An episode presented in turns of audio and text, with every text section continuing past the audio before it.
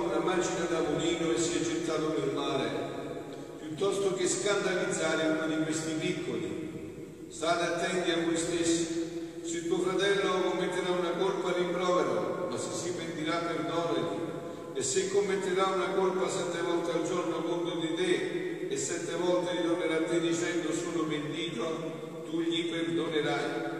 Gli apostoli dissero al Signore, accresci in noi la fede. Il Signore rispose, se aveste fede quanto un granello di senape, potreste dire a questo gesto, sradicati e vai a piantarti nel mare, ed esso vi obbedirebbe. Parola del Signore. Siano lodati Gesù e Maria. Voi avete sentito che a questa richiesta così pressante di Gesù, se un tuo fratello commetterà una colpa, rimproveralo, ma se si pentirà perdonagli e se questo lo farà sette volte al giorno, sette volte perdonagli, gli apostoli visto con chiarezza che questo non si può fare con la forza umana e allora gli hanno chiesto la fede. E qua sta tutto il punto, la fede. Oggi, l'epoca in cui viviamo, è proprio questo il grande problema, la grande crisi di. Questo è il problema, carissimi. Senza fede la vita perde la bussola. La bussola della vita è la fede, perché solo la fede può darci quella speranza che ci permette di affrontare le prove della vita, e sono tante, vero? Le conoscete, bravi? Eh, per questo ci vuole la fede. E adesso voglio entrare un po' più profondamente in questo punto della fede, anche se ho già trattato altre volte, ma stasera voglio entrarci dentro proprio con gli scritti di Luisa, questo capolavoro che Dio ha dato all'umanità e che proprio è anche una luce grande per parlare proprio della fede, no? Questo brano, che uno di questi brani che adesso tocco, è quello del febbraio 28 1899, proprio quando Luisa viene dato l'obbedienza del suo confessore di iniziare a mettere per iscritto le esperienze che vive con Gesù. Ora dice, mentre vedevo il confessore, mi ricordavo che mi aveva detto che dovevo scrivere sulla fede e il modo come il Signore mi aveva parlato su questa virtù. Mentre così pensavo, in un istante il Signore mi ha tirato talmente a sé che mi sono sentita fuori di me stessa nella volta dei cieli insieme con Gesù e mi ha detto queste precise parole. La fede è Dio. Ma queste due parole contenevano una luce immensa ed è impossibile spiegarlo. Ma come posso? Lo dirò. Nella parola fede comprendevo che la fede è Dio stesso. Come al corpo, il cibo materiale da vita, ciò che non muore, eh? sentite, così la fede dà la vita all'anima. Senza la fede l'anima è morta. E quante volte nel mio ministero, incontrando le persone, ho sentito dire, padre, ho perso la fede. Ecco, ho perso la fede, perfetto. Cioè ce l'avevo, ce l'avevo, ma è stata data in dono col battesimo, questa è la virtù teologale che ci viene infusa nel momento del battesimo, ma poi per mia negligenza, non pregando, non facendo penitenza, non le opere di carità, non tenendomi lontano dai peccati, ho perso la fede. E con la fede c'è la disperazione, con la perdita della fede c'è la disperazione. Dice, come al corpo il cibo materiale da vita, ciò che non muoia, così la fede dà vita all'anima. Senza la fede l'anima è morta. La fede vivifica, la fede santifica, la fede spiritualizza l'uomo e gli fa tenere l'occhio all'ente supremo, in modo che niente apprende delle cose di qua giù e se le apprende, le apprende in Dio. Ho la felicità di un'anima che vive di fede, ma è vero, eh? Proprio così, le anime di fede sono felici. perché cantano sempre tanto bene che mi aspetto che ogni pena mi è diletto, perché c'è la fede, avete capito? La fede va al di là.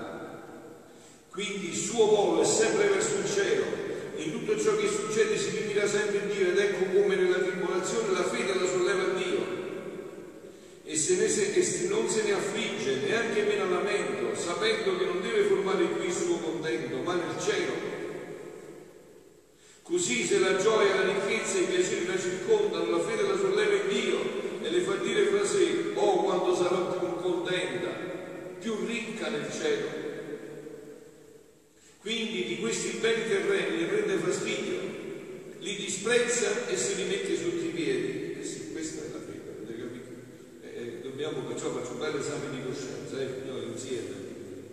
Questa è la fede. Quindi di questi beni terreni ne prendi di sfastidio, li disprezza e se li metti sotto i piedi. A me sembra che un'anima che vive di fede succede come una persona che possedesse milioni e milioni di monete, anche regni interi, e un'altra che potrebbe offrire un centesimo. Or che direbbe costei? Non l'avrebbe a sdegno? Non glielo getterebbe in faccia? Aggiungo, e se quel centesimo fosse tutto infangato, quali sono le cose terrene, di più e se quel centesimo fosse dato in prestito, or direbbe costei, immense ricchezze io godo e posseggo, e tu ardisci di offrirmi il centesimo così fangoso e solo per poco tempo? Io credo che ritorcerebbe subito lo sguardo e non accetterebbe il dono. Così fa l'anima che vive di fede riguardo alle cose terrene, e così è. Se noi viviamo veramente di fede, così è, figlioli. Se noi viviamo di fede, e crediamo al paradiso all'eternità, le cose terrene ci servono solo per fare il bene, se no sono immondizia. Se no sono immondizia. Se non ci servono per fare il bene, non ci servono a niente. Tutte cose che passano. Questa è la vita di fede, non ci fa ingannare, eh? non ci fa vedere le cose false, le false luci. Ora andiamo un'altra volta all'idea del cibo.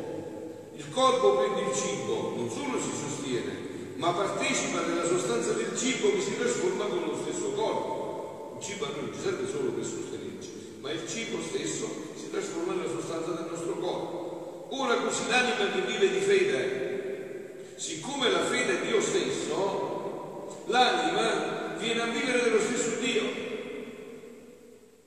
Ecco perché la Madonna ti dice sempre questa intensità di vita di preghiera, le opere di carità, questo ci fa vivere di fede, quindi Dio viene a vivere di preghiera, abbiamo una cosa sola con Dio. E cibandosi dello stesso Dio, viene a partecipare della sostanza di Dio e partecipando viene a somigliarsi a Lui e a trasformarsi con lo stesso Dio.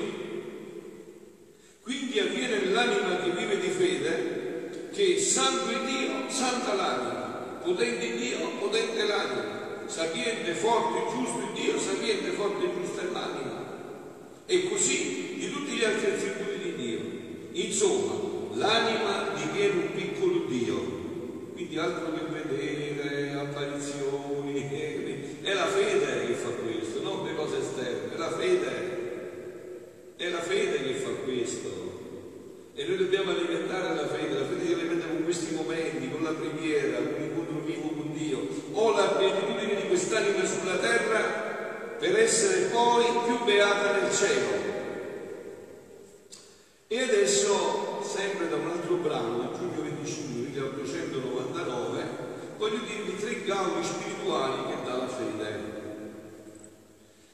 Mentre io lo pregavo, Gesù tutto bontà si è allontanato al confessore e gli ha detto, la fede voglio che ti inundi dappertutto, come quelle barche che sono inondate dalle acque del mare.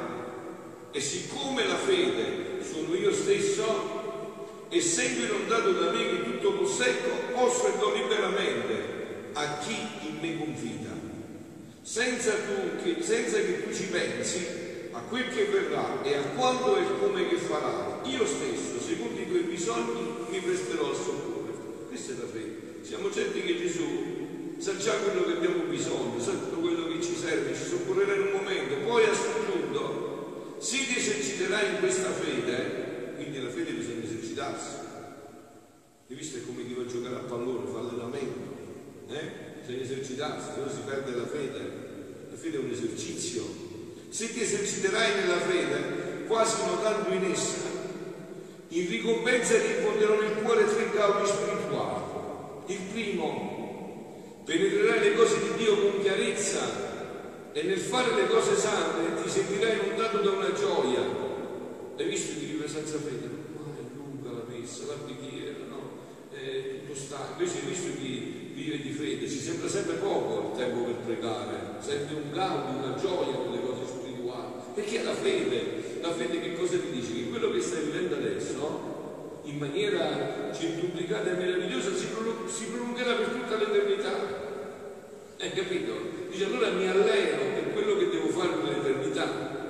Nell'eternità si costruiranno più le case, non entreranno più i soldi in posti, in banco, non si faranno più affari, mentre nell'eternità si farà solo questo, ci sarà per niente. E chi vive di fede si allena, si esercita in tutto questo chi vive di fede, no? Si esercita per questa situazione. Ti sentirai inzuppato da una gioia, da un gaudio tale che ti sentirai come inzuppato e questa è l'unzione della mia grazia. Il secondo è una noia delle cose terrene e sentirai nel tuo cuore una gioia delle cose celesti. La fede che fa? Questo fa. Dice quando, Signore, quando vengo la gioia del paradiso, che si fa qua? Qua è tutto inganno, è tutta, è tutta una cosa che ti, ti vedi, cioè sarà triste, tutto sempre adombrato dalla tristezza, tutto incombe sempre in questa dinamica desideri, hai una, una nausea, una noia per le cose terrene e senti invece una gioia per le cose celesti. Il terzo, Gaudio, un distacco totale da tutto e dove prima sentivi inclinazione sentirai un fastidio, come da qualche tempo io sto infondendo nel tuo cuore, tu già lo stai sperimentando, come San Francesco, no? Prima della fede gli piacevano i scialli russi, i pettenesi, i divertimenti, no? Eh, era la gioia, e quando vedevi i lebrosi scappava. Dopo con la fede è andato a baciare i lebrosi e ha lasciato tutto il resto, perché ha capito, no? Si è, si è sviluppata questa dinamica nel suo cuore, è la fede che cambia tutto. E, tuo, e per questo il tuo cuore sarà inondato dalla gioia che godono le anime nude, che hanno il loro cuore tanto inondato dall'amore mio, che delle cose che li circondano esternamente non ne ricevono nessuna impressione. Oh. E adesso una domanda, ma da questo cammino di fede la Madonna è stata esclusa?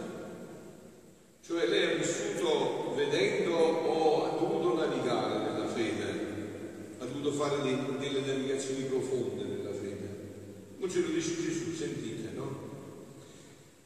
Luisa sta chiedendo e Gesù mi risponde. E poi non è vero, questo è un brano dell'agosto 22, 1926.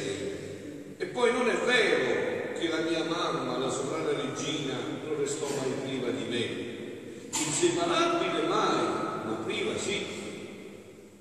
Né ciò pregiudicava l'altezza della sua santità, anzi la cresceva. Quante volte la lasciai nello stato di pura fede? dice anche nella sua, nella sua enciclica Giovanni Paolo II, quante volte la lasciai nello stato di pura fede? Perché, dovendo essere la regina dei dolori e la madre di tutti i viventi, non poteva mancargli il fregio più bello, la gemma più fulgida che le dava la caratteristica di regina dei martiri e madre sovrana di tutti i dolori. Questa pena di essere lasciata nella pura fede pura fede, questa è la grazia grande, la pura fede ci allena bene, no? La pura fede le preparò a ricevere il deposito delle mie dottrine, il tesoro dei sacramenti e di tutti i beni della mia redenzione, perché essendo la pena più grande, la mia privazione mette in condizione l'anima di meditare di essere la depositaria dei doni più grandi del suo creatore, delle sue conoscenze più alte e dei suoi segreti. E poi la sovrana regina, come madre, doveva possedere tutti gli stati d'animo, quindi anche lo stato di pura fede. Perciò la Madonna ci affianca quando Dio ci permette di, di camminare nella fede. Lei conosce questi stati d'animo, li ha vissuti tutti e con noi ci aiuta, ci sostiene, ci spinge in questo cammino di fede per poter dare, eh, doveva possedere tutti gli stati d'animo, quindi anche lo stato di pura fede, per poter dare ai suoi figli quella fede irremovibile che fa mettere il sangue alla vita per difendere e attestare la fede. Se questo dono della fede non lo possedeva, come poteva darlo ai suoi figli? E quindi capite, se non è stata salvata la Madonna da questa pura fede, eh, tanto meno noi. E quindi noi ci dobbiamo allenare in questa fede, dobbiamo irrobustirla questa fede. Va detto come si irrobustisce la fede, si irrobustisce con le idee, con i convegni, si irrobustisce con la preghiera. C'è bisogno della preghiera, di un'intensa vita di preghiera per irrobustire la fede. Se no senza fede stiamo male, si vede, no? Questa generazione senza fede eh, tocca la disperazione, è la fede che cambia tutto. E vediamo un poco eh, come, con, quando, quando si potrà fare almeno, diciamo, di una così grande fatica nella fede. Eh? Lo dice Gesù sempre a Luisa il 29 giugno del 1928. Figlia mia, quando il mio volere avrà il suo regno sulla terra e le anime vivranno in essa, come diciamo nel Padre nostro, venga il tuo regno, sia fatta la tua volontà come in cielo così in terra, quando si verificherà questo? E questo per forza si deve verificare perché è parola di Dio, parola di Dio immancabilmente e infallibilmente si deve realizzare. Quando si realizzerà questo, quindi le anime vivranno con questa volontà, in questa volontà di. La fede non avrà più ombra. Ha visto allora? La fede non avrà più ombra, non più enigmi, ma tutto sarà chiarezza e certezza. E allora vedremo quello che abbiamo sperato nella fede, lo toccheremo, ne faremo esperienza, lo vivremo. Non ci saranno più enigmi e ombre, la luce del mio volere, noi vivremo nella volontà di Dio, la volontà di Dio vivrà in noi. Quella luce della volontà di Dio che ci ha penetrati, che ci ha saturati tutti, come in cielo e in terra, quella luce porterà nelle stesse cose create la visione chiara del creatore. Quindi tu vedrai con gli occhi di Dio, non più con i tuoi occhi, vedrai con gli occhi di Dio tutto. Eh, che meraviglia, eh? Le anime lo toccheranno con mano in tutto ciò che Dio ha fatto per amore loro. Allora non mangerai più la frutta pensando che sia scontato, ma sentirai che quella è Dio che l'ha creata e in ogni tipo di frutta ha diamo speciale per te. Capito? Quando berrai l'acqua e ti entrerà nelle viscere, non darai più riscontato che questa è la cosa che deve avvenire, ma che Dio l'ha creata per entrare nelle viscere e dire ti amo, figlio mio, ti ho creato come un prodigio dall'eternità. Adesso l'umano volere, quindi sentite dove stai facendo, è ombra alla fede. Avete visto allora cosa fa ombra alla fede? L'umano volere. L'umano volere ombra la fede, le passioni sono nubi che ne oscurano la luce chiara di esse. E succede come al sole, visto oggi, quando densi nubi si formano nella bassa aria, che ad onda che il sole c'è, le nubi si fanno contro la luce e sembra oscura come se fosse notte, ma il sole c'è. Non è che non c'è, ma sono le nubi spesse che non te lo fanno vedere, il volere umano, le passioni umane. E chi non avesse visto mai il sole starebbe a credere che il sole non ci fosse. Certo, se non ha visto mai il sole, una giornata come, come quella di oggi, come il sole non esiste. Ma se un vento impetuoso, arriva un vento forte, diradasse le nubi, toccando con mano la sua fulgida luce, chi oserebbe dire? sole, tale si trova la fede, perché non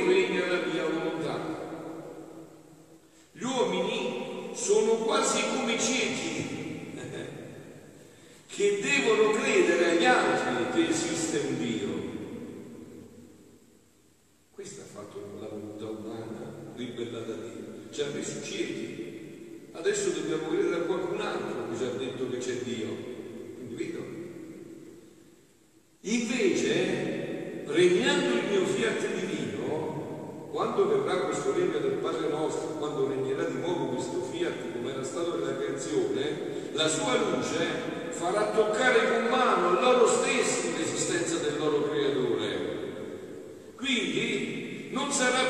necessario che altri lo dicano, lo dice anche il profeta. Allora non si dovranno più istruire, ognuno dirà io conosco proprio io, ne ho fatto esperienza con gli occhi miei, non me lo devi venire a raccontare tu, l'ho toccato io, ne ho fatto esperienza io, sicché le ombre, le nubi non esisteranno più.